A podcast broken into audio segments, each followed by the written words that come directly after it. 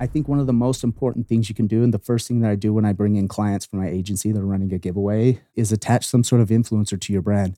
Somebody who can give you automatic credibility that you can't give yourself. Credibility is earned over time. Your business, you've earned credibility over time. It's not Right. overnight, but an influencer vouching for you can accelerate that process.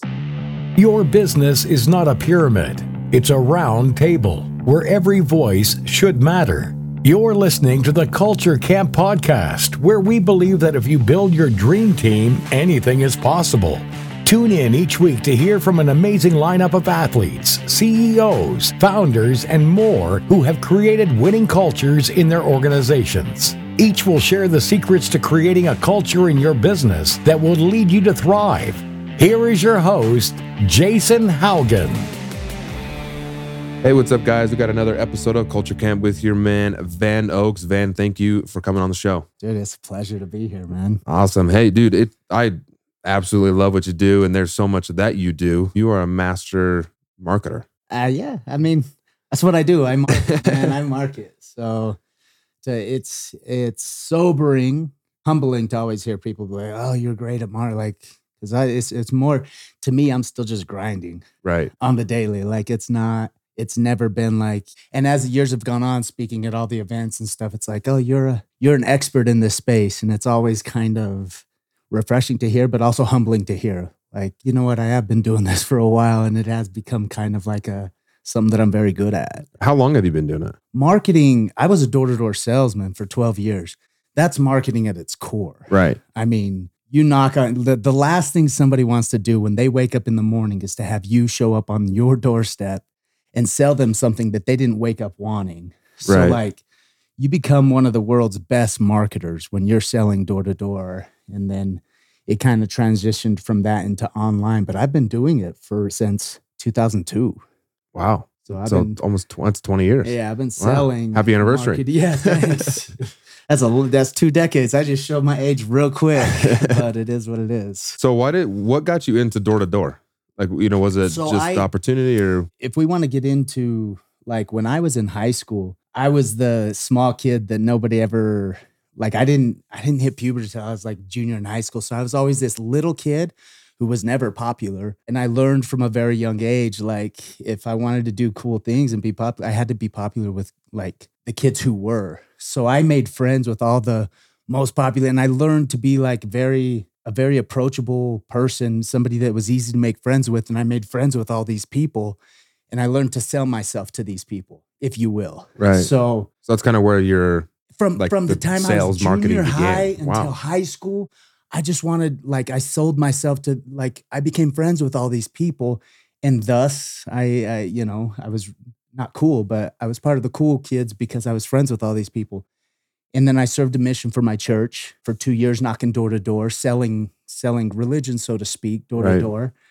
And then when I got back from that, it morphed straight into door to door sales. Like I was really good at selling door to door.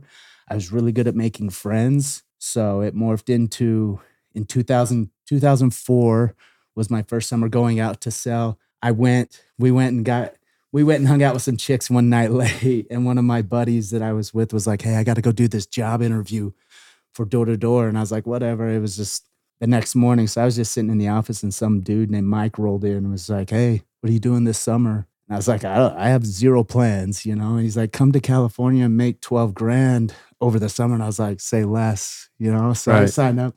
I went out and sold door to door that summer. And I was the number one first year rep for my company, which morphed, Wow. which morphed into, you know, the next year being a manager and then the next year being a regional manager. And then it morphed into like a 12 year career of doing door to door sales. wow, how many reps were were out that summer where you were number so the one? first, the, well, I wasn't the number one rep. I was the number one first year rep. okay. So, how many so first year reps there were was, there? It, it was a smaller company called Moxie at the time. There were Oh yeah, probably they, I, yeah, they used to do our bugs growing up. Yeah, so so Mike Fleming owned uh, Moxie Pest Control, and I was in his office. It was small, but the company in general was like 200 people, salesmen.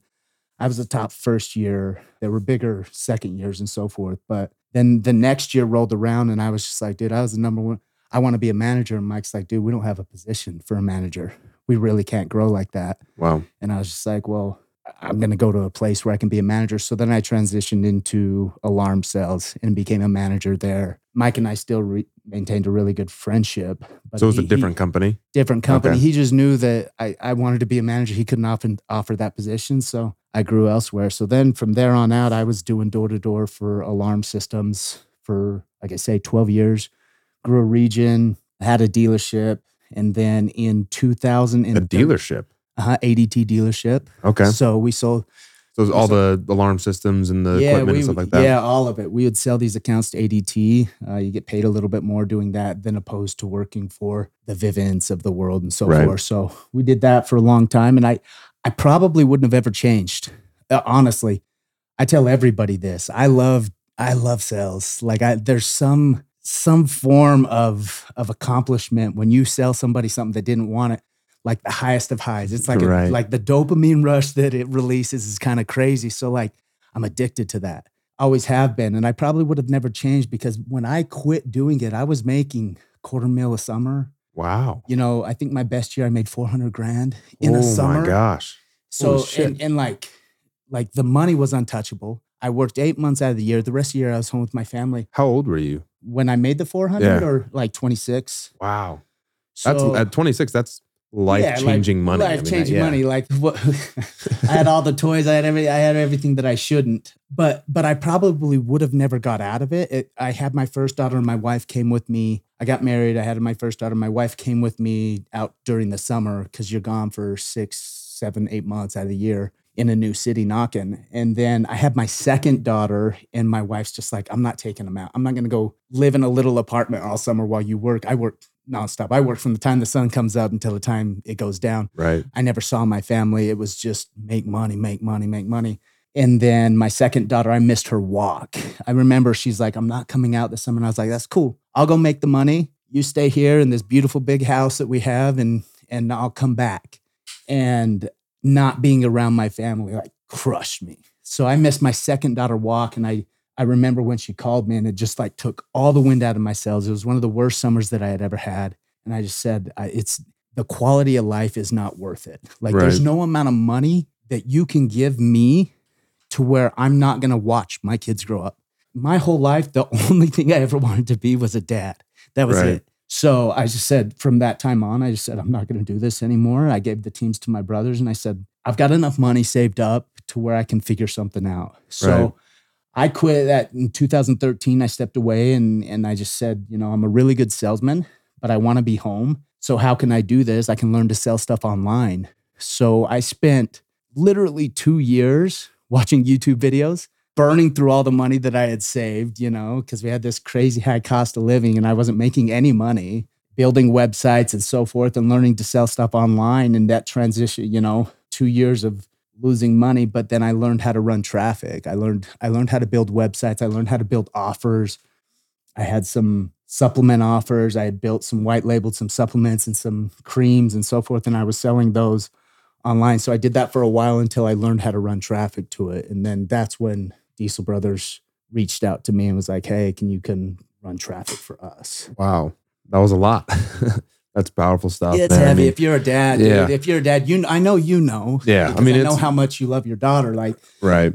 but there was I'll never forget the phone call laying in my bed in Arkansas, waiting to go night, and my mom and my wife, hey, FaceTime me, look at her, she's walking. And it's just like crushed me to the core. And and, and I was never the same after that. And I just uh, that was the that was the straw that broke the camel's back that said, Hey, this isn't what you want to do with your life. That you make great money, you provide a great living, but you're not a present father. And that's not what I wanted. See, and that's man, like so many people can learn from that because me, my dumbass self, did didn't do what you did, and it caused me to get divorced because I was so focused on the money and I was so focused on the grind, and like I thought I was doing what I quote unquote should be doing. But my ex-wife, she just needed a, a husband, and my daughter needed a father, and I, you know, kind of put them, you know, way down the totem pole and just kept going out. And I was speaking at different events, and I was grinding, like, and I just thought I was the, the faster I spin my wheels, like all they care about is money. So I thought, So you but it's the complete opposite. And I can totally relate to you that there's no amount of money. I mean, I was making good money, like similar Yeah. similar money. Yeah. I would have given it all up. I mean, I'm you know, now things are good, but Yeah. you know, I would have given, I, sh- I should have given it all up to, to be home. Yeah, I think if you think back on your, I mean, your childhood and my childhood were very different. I know a little bit about your background and mine. I had separated parents, so my my dad was never there. I never had a relationship with my stepdad at all. But all I ever wanted was their presence. Right. I really like we were we lived very humbly. Like when I say we were poor, we were poor, and I had nine siblings. Like it was it was it was a different life. But at the end of the day, I never felt I felt like we always had enough. I had Right. food on the table. You know, it might have came from the church storehouse. It might have came, who knows? But I always I was always eating. I was eating school lunch. I had to go in early because we were on school lunch plan, and I could eat at lunch before any of my friends would see me there. I could eat lunch there, and the state was paying for all. I never felt like like I needed any more. I just wanted more of a presence. Like Right. my- I never saw my dad. I never saw my. I never had a relationship with him. And as a child, as you're growing up, like the last thing you care about is money. The absolute last thing you. The only thing you care about is that your dad's there. Right. Dad, watch this. Dad, watch this. You'll remember him being at those events, you know. So I was missing little things that I didn't want to miss. So now I don't miss dance recitals. I take my kids to school, you know. I don't miss things when I get home from work. I've got two hours, you know, that that's just their time. I work from, I do travel a lot now, but but at the same time when I'm home, I'm home. So like my focus is a lot more family oriented as opposed to before when it was the money, money, money, money. Right. Because I mean, when you're when you're growing up and you're grinding, like in that age, for some reason, like society just expects you to like grind. Like it's almost working like harder and not smarter, and just like spinning wheels to spin wheels. I mean, I I can totally relate to how you you know very similar situations. You know, different I guess economic situations, but like my mom and dad were you know quote unquote famous in what they did, and they were on the road all the time, and I didn't care about the fancy jet and the fancy mm-hmm. house and all this stuff because I was so young. I don't remember. I just wanted my mom and dad at my soccer games, and that was like unheard of. Like it was more rare for my mom and dad to be home than it was for them to be gone. When they were home, you're like, hey, like what's up? Like, and so that that relationship, like, you know, my wife is the complete opposite. Like she can't go one day without talking to her mom and dad. Yeah. And me, I can go months without seeing them, and I don't think it's weird Yeah. right? But I grew up exactly, you know, my mindset now is exactly like you because I, what I was doing when I was growing up was the exact, or when I was, you know, got married and had a kid was the exact same thing my mom and dad did. I just thought you had to do that to That's make money. did, yeah. yeah. that because I saw them do that. I didn't realize the effect it was having on my my now ex-wife and my daughter. Um, uh, my daughter was so young. I mean, she was just born, and you know, we got divorced when she was you know six nine months old, something like that.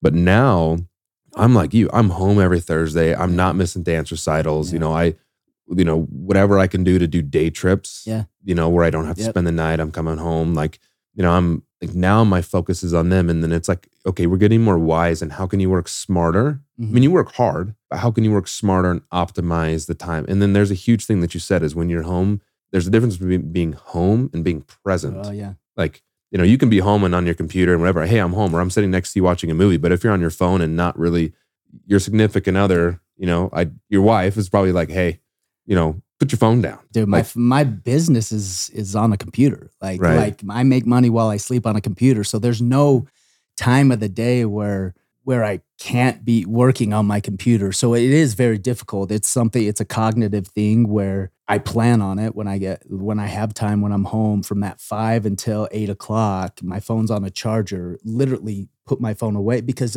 you're right right. it can get away from you. And though you're present you're not really present. And they're not you know you know you're not talking to the kids. You're not watching what they're doing and so forth. So it's i think we were when we were talking about when you're young you grind grind grind grind.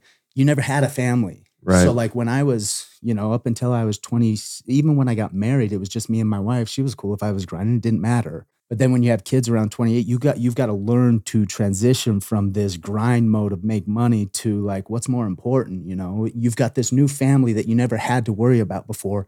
Now you got to split time with these two things. So like you're saying you got to work smarter as Right. opposed to just grinding 24 7 7 days a week you know? Now you've got to split it up to where you're you're you're splitting time between the two of them so what advice so say there's someone out there that's 30 years old or you know in their in their, their late they're in the same situation you were in where they might have a kid you know they have a wife and they're they're playing this there's a fork in the road and they're like i don't really know what to do like i'm having this battle because i want to be home and be with my kid but i have to get out there and make money like you know, we all kind of hit this fork. If we just have to make a choice in what we want to do, what advice would you give someone in that situation? At the end of the day, like even with me now, like my every every focus is on being home with the family, but it's getting harder and harder, you know. More speaking engagements, you know, this business needs this, this business needs that. Like the more stuff I have going on, the more engagements I have. So so it's getting harder and harder. So it's hard to say don't go do those things, right? You you got to do those things to push the business. But what you can do is you can make sure when you're present that you're actually fucking present. Right. You understand? Like when you get home from work, let's say you work a trade job and you work nine to five every single day, and that's okay. There's nothing wrong with that. For but sure. when you get home at five o'clock, don't shut everybody out and go watch TV. Like you put your phone on the charger, you spend your time with the kids. You know, Right. you've got three hours until the like this is my life. You know, I get home usually 5:30 because I have an office in Park City. I have an office at home, I'm kind of all over the place. But when I get home at 5:30, I've got that 5:30 until 8 o'clock until I put my kids to bed right. where it's the phone goes on the charger. It's the easiest thing to do because if not, you're you're getting blown up constantly. If it's that urgent, they're gonna call you. you Right. know? And you'll be able to hear it You from can across hear the it. You're fine. right.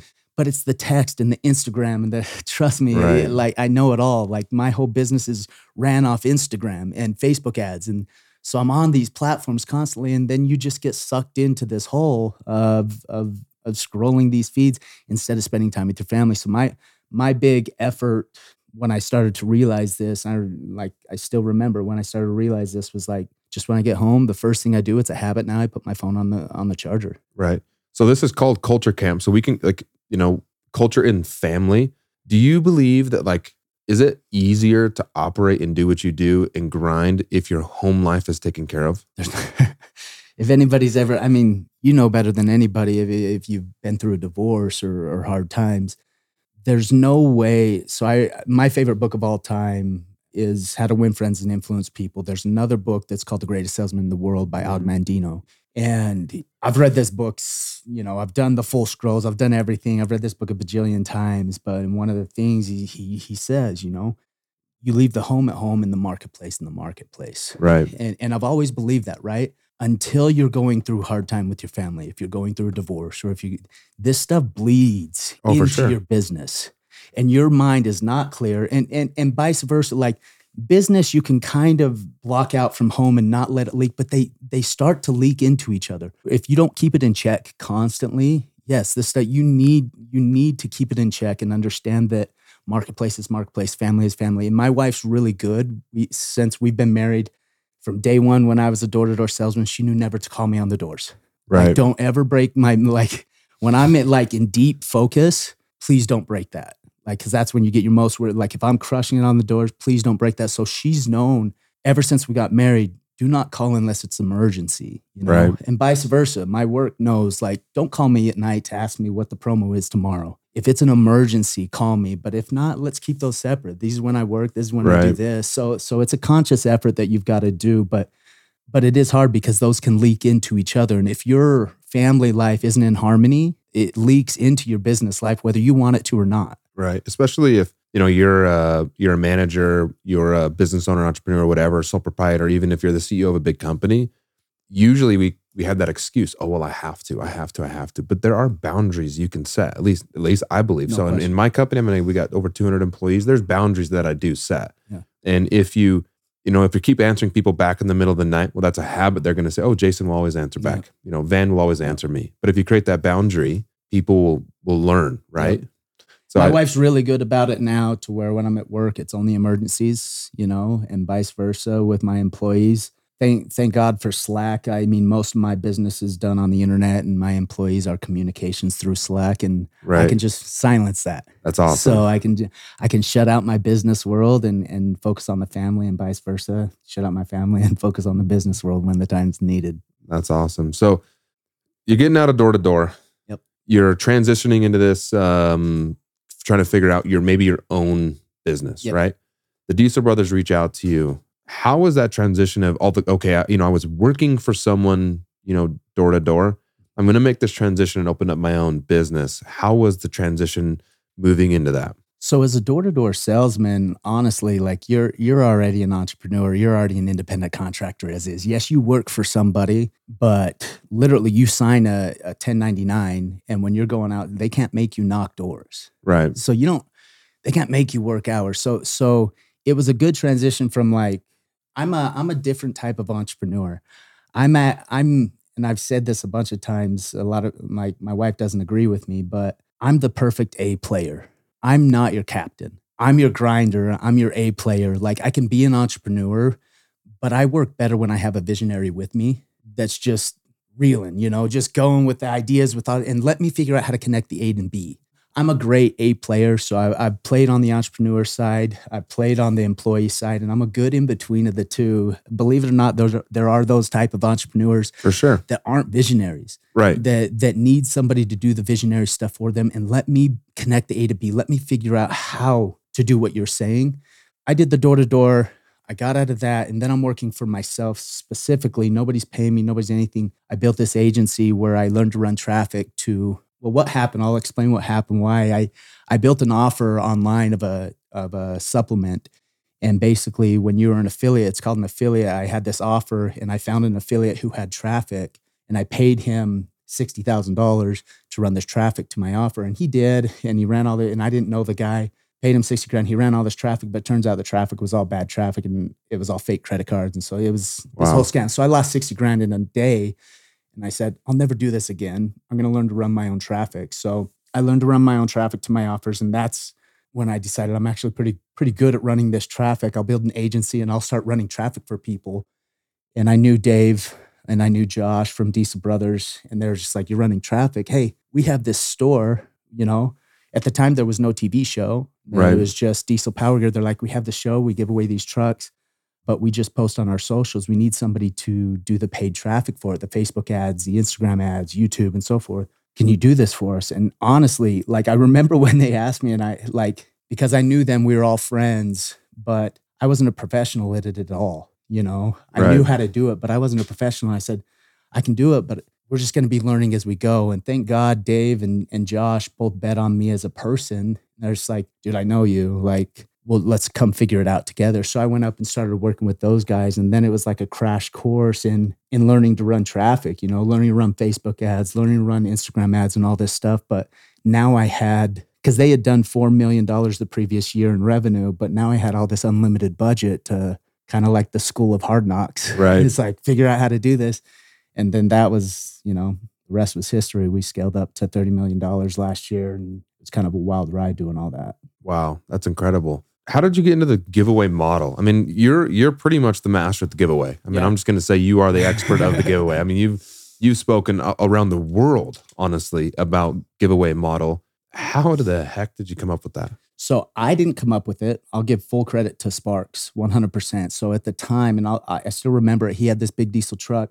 They had this YouTube channel. And what happened was they did this prank on YouTube where they blew black smoke into Rockwell's bathroom and Johnny was in there and Johnny got all black and it got put on Jay Leno. So Wow. on Jay Leno's prank. And I still remember when they got the call to go do it and they went up there to do it and they got featured on Jay Leno and it kind of blew their channel up. They had all these followers on YouTube that all loved his truck. And he, I remember him thinking, like, I want to give this away because everybody wants this truck, but I, I can't do a ticket, like a $5 ticket to win it because that's a lottery. Right. But maybe we sell a wristband.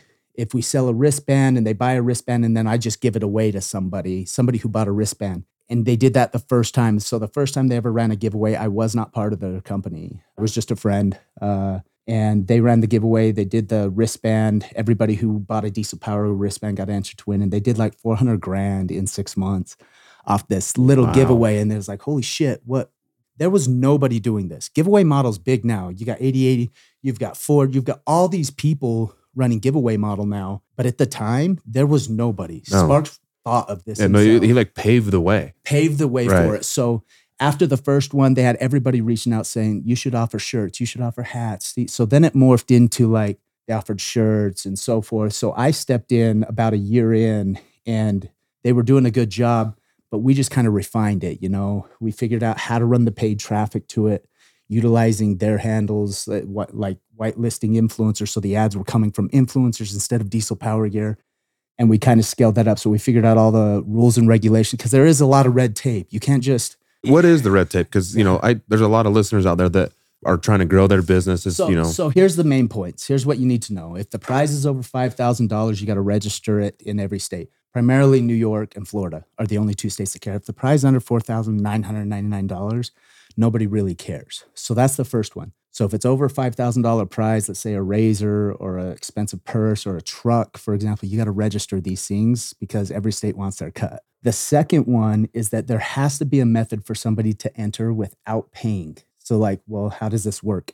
Because if they have to pay to win, that's a lottery and that's illegal. The way that we got around this was we allowed mail in entries. So, if you didn't have any money, and if you went and found the official rules, which was on an obs- obscure page on the back end of the website, but if you found them, you could see that if you sent in a postcard and it said, I want to win Built Diesel 3, this is why I should win, and you ent- and you put your address in and you sent it in on these dates, you could get an entry to win just as if you spent money. okay, So this is the way you get around the so every giveaway company you'll see at the bottom it says no purchase necessary to win. It's like, well, how does this make sense? Because the whole business model is predicated on every dollar you spent is an entry to win. Right. Right. So if you spend a dollar, you get an automatic entry to win. So if they spend a hundred bucks, they get hundred entries to so what it does is it incentivizes people to spend more money to get more entries to win. So your your average order value of your store goes up, your lifetime value goes up. It it's a great marketing ploy. And at the end of the day, your traffic cost to run the traffic to these ads is way cheaper because if the way Facebook's an auction, and if you're trying to sell a t-shirt and I'm trying to sell a t-shirt and you're willing to pay $30 to get a purchase and I'm willing to pay $30 to get a purchase, it'll send it out there and it's just an auction. Whoever whoever's bids more will buy it. But if I'm offering a truck, you buy my shirt, you can win a truck and this person's just offering a shirt, you're going to win 99% of those auctions. So what Right. happens is your traffic cost is a lot cheaper in advertising. So the money that you save on advertising for your store can pay for the giveaway product total. Does that make right, sense? yeah, for sure. So because it's three times cheaper traffic, that'll pay for your whole truck right away. So if someone's starting out and they want to do this giveaway model, what is something like? How would they start the process? I'm heavily focused on e-commerce, Shopify brands, so forth. But you could do this if you weren't, if you had a physical, you know, brick and mortar store. But we we tend to see this work better with e-commerce brands. Okay, and and you just need to know your demographics. So if you're selling leggings and you sell a diesel or you're giving away a diesel pickup truck, ain't nobody gonna buy shit. Uh, so you need to know your demographic and you need to know what I tell all my clients because I have an agency that does this for you know we've got 15 different clients right now that are running giveaways and I always just ask them. I said, what is something that your demographic wants but aren't gonna spend money to buy? You know, so I got a leggings store that we're giving away, you know, this Gucci purse. okay. And it's like because they, they Women they- love Gucci. They love the Gucci. Guys love Gucci you know, too. You know. so so this is something that they're leggings. They're all women. They they buy the leggings. They want the purse, but a lot of people don't have the money to go out and buy a five thousand dollar purse, right? right. But they would love to have one. So that's why if you can find a product like that that works for your demographic. And then set it up legally and do it correctly. Uh, it, nine times out of ten, it pays for itself. And then you add a culture to your business that you give stuff back to your customers, which will do, if we're talking about culture, it will do wonders for your brand. How important is that to tie your, your branding and your culture? Because like we just talked about before we were on air, you know, there's so many brands out there that have created a culture like Tesla. Like me and you both have a Tesla. And, you know, I'm I love my Tesla. You know, I'm sure you love your Tesla. You mob it around. You've had it. You bought it brand new. Yep. I bought mine not brand new. But they've created like a loyal following that people bleed. Like bleed Tesla. I mean, they could script. I mean, I'm on all the Tesla forums and like, oh, this software messed up, that software messed up. I have like, you know, this ghost car where my car slammed on the brakes. Yeah. But but they are not going to sell the car. They're going to keep it forever. How important it uh, is that when you are marketing to show your culture and like to create a culture around your Yeah. brand? Because branding and culture go hand in hand. I They believe. are they are hand in hand. I think Tesla does a great job. I mean, at the end of the day, Tesla makes a great car. I don't care who you dude. I, Right. I'm 150,000 miles deep on my car. I've never had an issue. It looks brand new outside. Yeah, it- like I've never had an issue. I'm 150,000. And you even put deep. tracks on it. Yeah, I put tracks on it. You name it. Go check out the YouTube video. That, that was crazy. insane. Shit's crazy. Uh, but I beat the hell out of this and never had an issue. So I think it's important, like with these giveaway companies, for example, like you know, when they're buying your product, don't sell shit product. I'm not talking about drop shipping some garbage product from China, you know, and it taking 12 days to get to their home and then it falling apart, be it a shirt or a hat or whatever. Quality par- products the start of it, right? A brand that some that somebody actually is buying something that they care about. And then from there on out, then you can create culture. Like Diesel Power Gear has the wildest culture you've ever seen. I mean, It's, mil- it's millions crazy. of followers on Instagram, Facebook, YouTube. Even we have a private group that has 40,000 die-hard members. And when I say die-hard, I mean like if we post something on on Facebook and one person says something negatively on it, we've got 20 people right below it with our back, you know, because we Wow. built they've given away 75 different trucks, you know. So there's 75 different people in the United States driving these things who they changed their lives, you know. So these people are diehard forever fans of this company. And it it is fun to watch.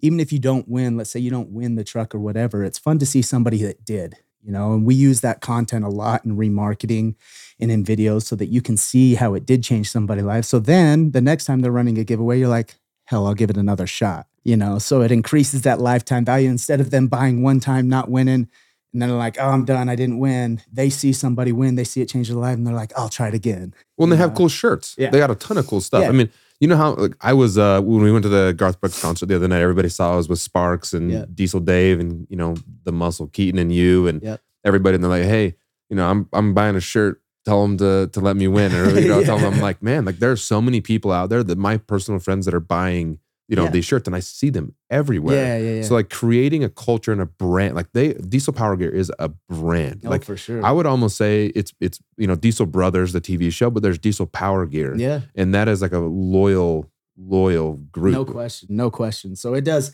That's one thing that's positive about the giveaway model. It does create this this brand around your business that we see all over the world. People wearing these shirts all over the world, which is kind of cool. Yeah, that's awesome, man. So when if someone you know is starting you know something, can they reach out to you? Do you do you take a bunch of you know your agency? Do they do you take clients? Do you take a lot of clients? Like if, they, Yeah. if someone's out there right now and say, I don't really know how to do this, I would really like a professional company to come do it. What what exactly? What is your your agency called first? Goat Media. Goat Media. So Yeah. what does Goat Media do? So so when I stepped I stepped away from Diesel Power Gear last year. Yeah, because I I saw that you made, made a big announcement that you're stepping away because stepped away you and worked for them, correct? directly. yeah. Directly for them. I was an independent contractor, but yes. Okay. Yes. IRS.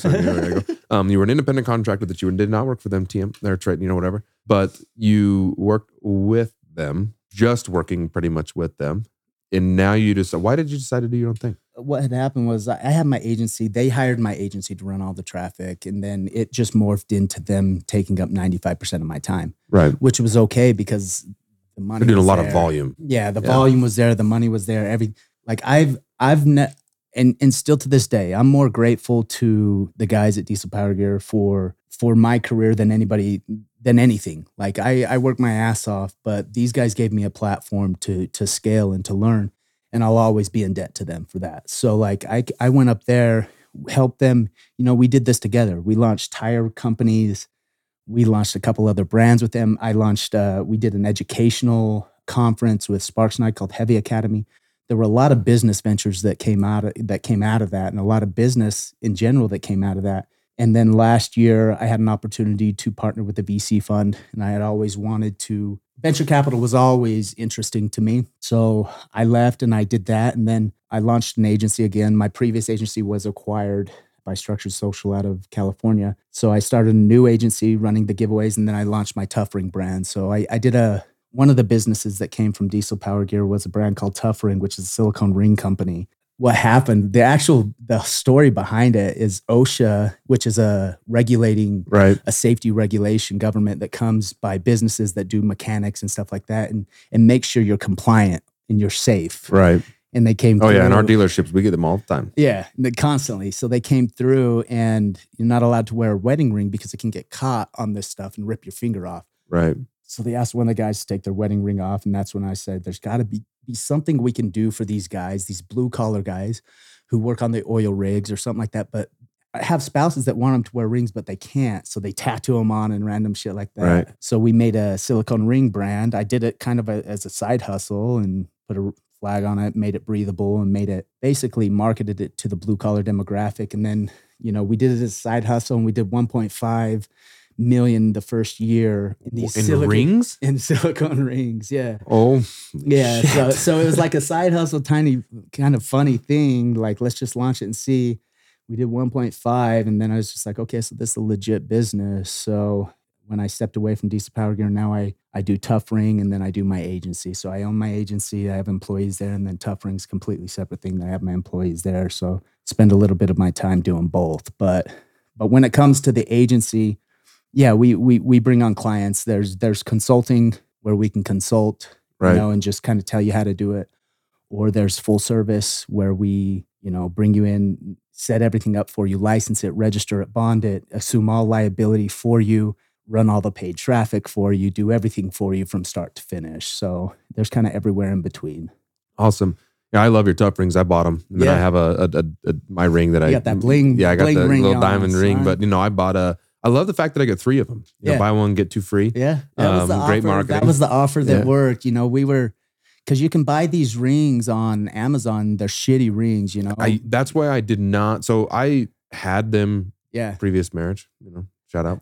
Um, and I hated them because I I would wear them. They'd get stretched out. You Yeah. go swimming in them. The chlorine or Yeah. salt water, whatever, mess them up. Like this is the first ring that I'm like. You know, wearing I've worn it a lot because Yeah. I'm, you Yeah, know, th- I don't want to mess this one up, and I, it has never stretched. They're like ten dollars on Amazon. These shitty little rings, and we looked at them and we just said like, "A, those are garbage thin." rings." So we made military grade silicone, thick, robust, with holes in it so that it breathes underneath. Because the old rings used to smell underneath. Yeah, and they used to they get sweaty and slide sweaty off, and and, slide yeah, off. So we made these a little bit different. And then when we we price tested everywhere from you know forty dollars down to ten dollars, and the margin on them are really good. But what we found worked the best after once again, I like we price tested a lot. I spent a lot of money on Facebook ads to run these things to get to that one point five. right.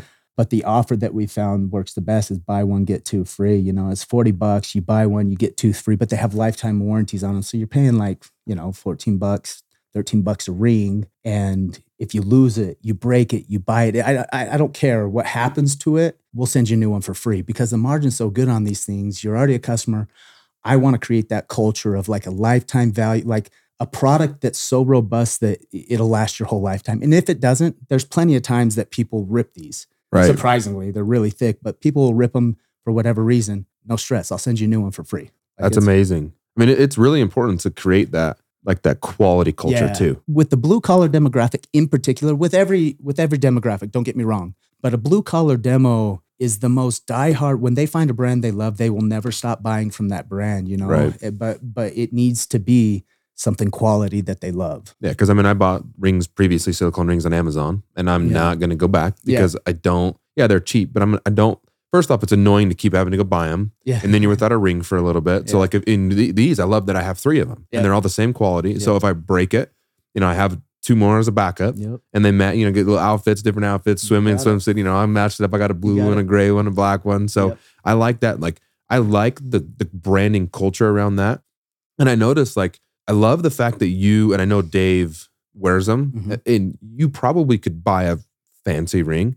And Dave could probably rings. yeah, but I like you mob rings. that one all the time, and like you rock it, And I wear my brand, man. yeah, and and that is so like and so important because there's so many people out there that they're almost embarrassed of their brand. Yeah. They don't show anybody their Yeah. brand. They don't live their brand. You know, I was one time I was uh, at a dealership and they were a car dealership and the you know the ma- he was actually the owner. Um, he was the owner. He was bragging the entire time about his Porsche and how amazing his Porsche was and all these things. The Porsche, like I don't care, like, but I'm there to buy a Chevy truck. Like, yeah. like you're kind of talking to me. Yeah, tell me about your Chevys, bro. Like, Yeah. don't talk to me about your entire Porsche collection that you would never buy a, you know, one. of- Like, I'm like, dude, like you're not living your brand. Now it's okay if he had a Porsche, but like yeah. you went on and on and on and on and on about this Porsche, which Porsches are great.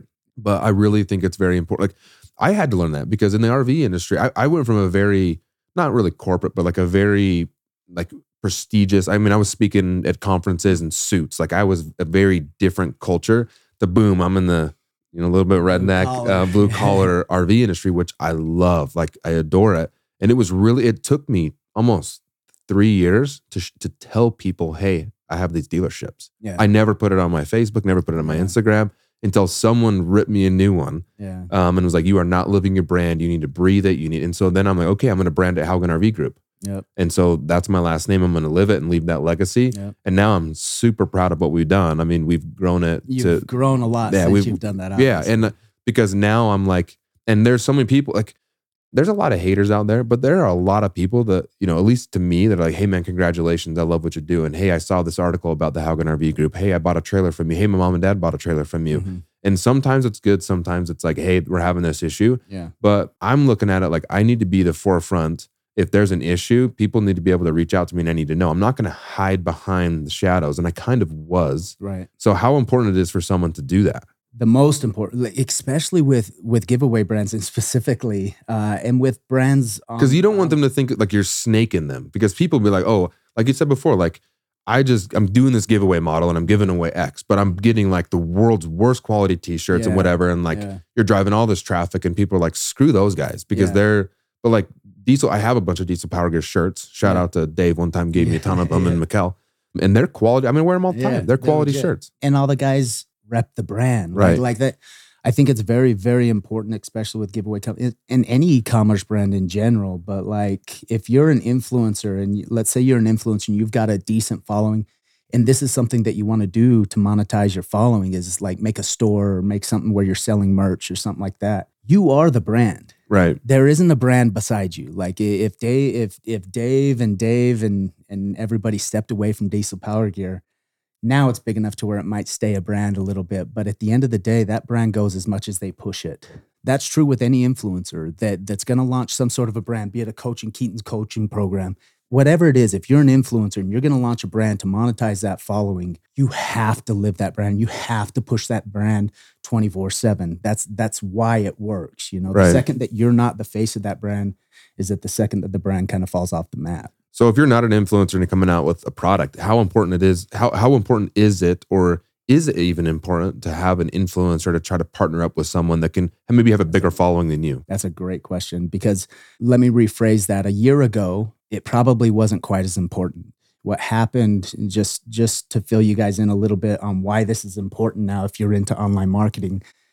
In September 22nd of 2 years ago, I uh, Apple came out with something called the app transparency. It was iOS 14 and basically what they said is from here on out, nobody's going to be able to track you on an iPhone device, on, on an Apple device, be it a computer, be it a phone, be it whatever. 55, 56% of people in the United States have an iPhone. Right. So what happened was overnight, we were unable to track 60% of what people were doing online. So if I if I'm running ads and I want to target somebody who's who just purchased a home, you know, let's or whatever, somebody who just got married for Tough Rings, for example, I target them a lot. Just got married, can't track them anymore because there's Wow. no way you can track my so so you can't paid ads has taken paid advertising in general has taken a massive dip. And it's always been important to have influencers, but more now than ever is influencers know their demographic and they if they're a blue collar influencer diesel dave he knows his demographic and he has access to that demographic. If i'm launching a brand tough ring the very first thing that i did was what? Got Dave. i went and got dave. Yeah. i said i need somebody that is wild very well known in the blue collar space that people trust to be the face of this brand. And i told him i said you don't got to do anything literally nothing. Just let me take pictures of you. Let me do a couple videos of you. Let me put your face on the website and so forth. And i use and i use him as the face of this brand because people trust him. There's something weird about online. So i just read a consumer report that there was over 67% of people said they had been scammed on the internet over some point in time. Right. so 67% of people are very cautious on what they do. And if i say that i'm giving away a truck and nobody's ever heard of that business before, the chances of them believing me are pretty small. But if Diesel Dave says that he's giving away a truck for whatever reason, people trust those influencers. They've earned their trust. They follow what they do. They buy what they buy. They do whatever they do. And if he says that he's giving away a truck or that he loves this ring, automatically they love this ring. Right. And they don't need to trust my business because he trusts them. So I think one of the most important things you can do, and the first thing that I do when I bring in clients for my agency that are running a giveaway, is attach some sort of influencer to your brand. Somebody who can give you automatic credibility that you can't give yourself. Credibility is earned over time. Your business, you've earned credibility over time. It's not Right. overnight, but an influencer vouching for you can accelerate that process. Right. And it's uh, really important to get the right partnership because No. I've seen some influencers that are like, what you know, especially in in in my industry, is like it's kind of hard with the with the RV. It's kind of hard to find that right influencer because it's a very niche market. Like I can't go get like a you know a you know probably a bodybuilder competitor. Even though Rob and Dana crush it with our Yeah. trailer, shout out Yeah. to them. They're Shout they're Rob and Dana. Hey, Flag Norfell right Flag here. Norfell. Yeah, Shout out. yeah. Guy, Rob's gonna be on the be on this too. He's a star. Um, yeah, he's he's an awesome dude. But like, you know, you got to get that right demographic to fit you. And and I love Dave, and I think he does really well. Mhm. And because he is the most genuine person I've ever met. Like when I first met him, it's like sket like weird yeah, because he's so nice, and people see that. Like we just went to the Garth Brooks concert, and we walked right up into the front, Yep. and he was saying hi to everybody and taking pictures, and he he literally is the nicest person I've ever met. Where I told him I was like, dude, it's freaky It's- but you're amazing. And now, like, I know it's genuine. Yeah, and same with that. Like, his wife is the sweetest, sweetest woman ever. It's to a fault though. Like if you, It you is, because- spend, you yeah. spend six years or ten years of your life going everywhere with this man. If you're late for an appointment, you've got a flight to catch at ten, and somebody at nine fifty five stops him and wants to tell him about their 90, 1966 Chevy that's sitting there, and he's Yep. gonna sit and talk to him for fifteen minutes about it. And I'm like, dude, We got to go. we're gonna miss our flight. And he's like, well, I don't want to upset it. It's like, dude, at some point there's got to be Yeah. like he he legitimately is. There's not a better human being on this earth than Um, Diesel Dave. He's a good dude. So, Van, I appreciate you being on this. We've, we've covered a lot. One question I want to ask you before we wrap this up is well, first, where can people find you? the as cliche as it is, my Instagram's probably the it's your boy. Your real Instagram. my real Instagram.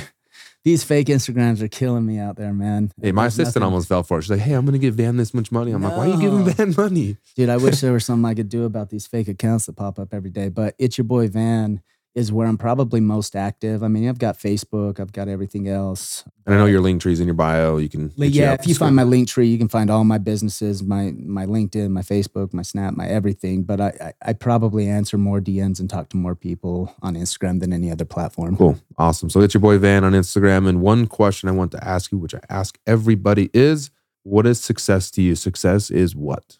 I don't think success is ever defined in the same way by any single person. I think success to you and success to me are very, very, very different things. Uh, and I don't think it's the same thing for any one person. But to me, success, and it's different success in life and success in business. But at the end of the day, if I can look myself in the mirror and I can be happy with where I'm at, I'm successful. It's not a money, it's not tied to monetary possessions and not tied to anything. Wow. But if I can look in the mirror and if I can say you're a good person and you're doing your best and you're happy, I think that's success. I love that. Yeah, That's awesome, man. I will. We will sign off on that because that I, that needs nothing else. of course. So, Van, I appreciate you. Always, I dude. really, really appreciate you, and we will see everybody on the next episode. Let's Thank you. Thank you so much. Thanks for listening to the Culture Camp Podcast. If you enjoyed the show, leave a five star rating on your podcast player and share this episode with your team.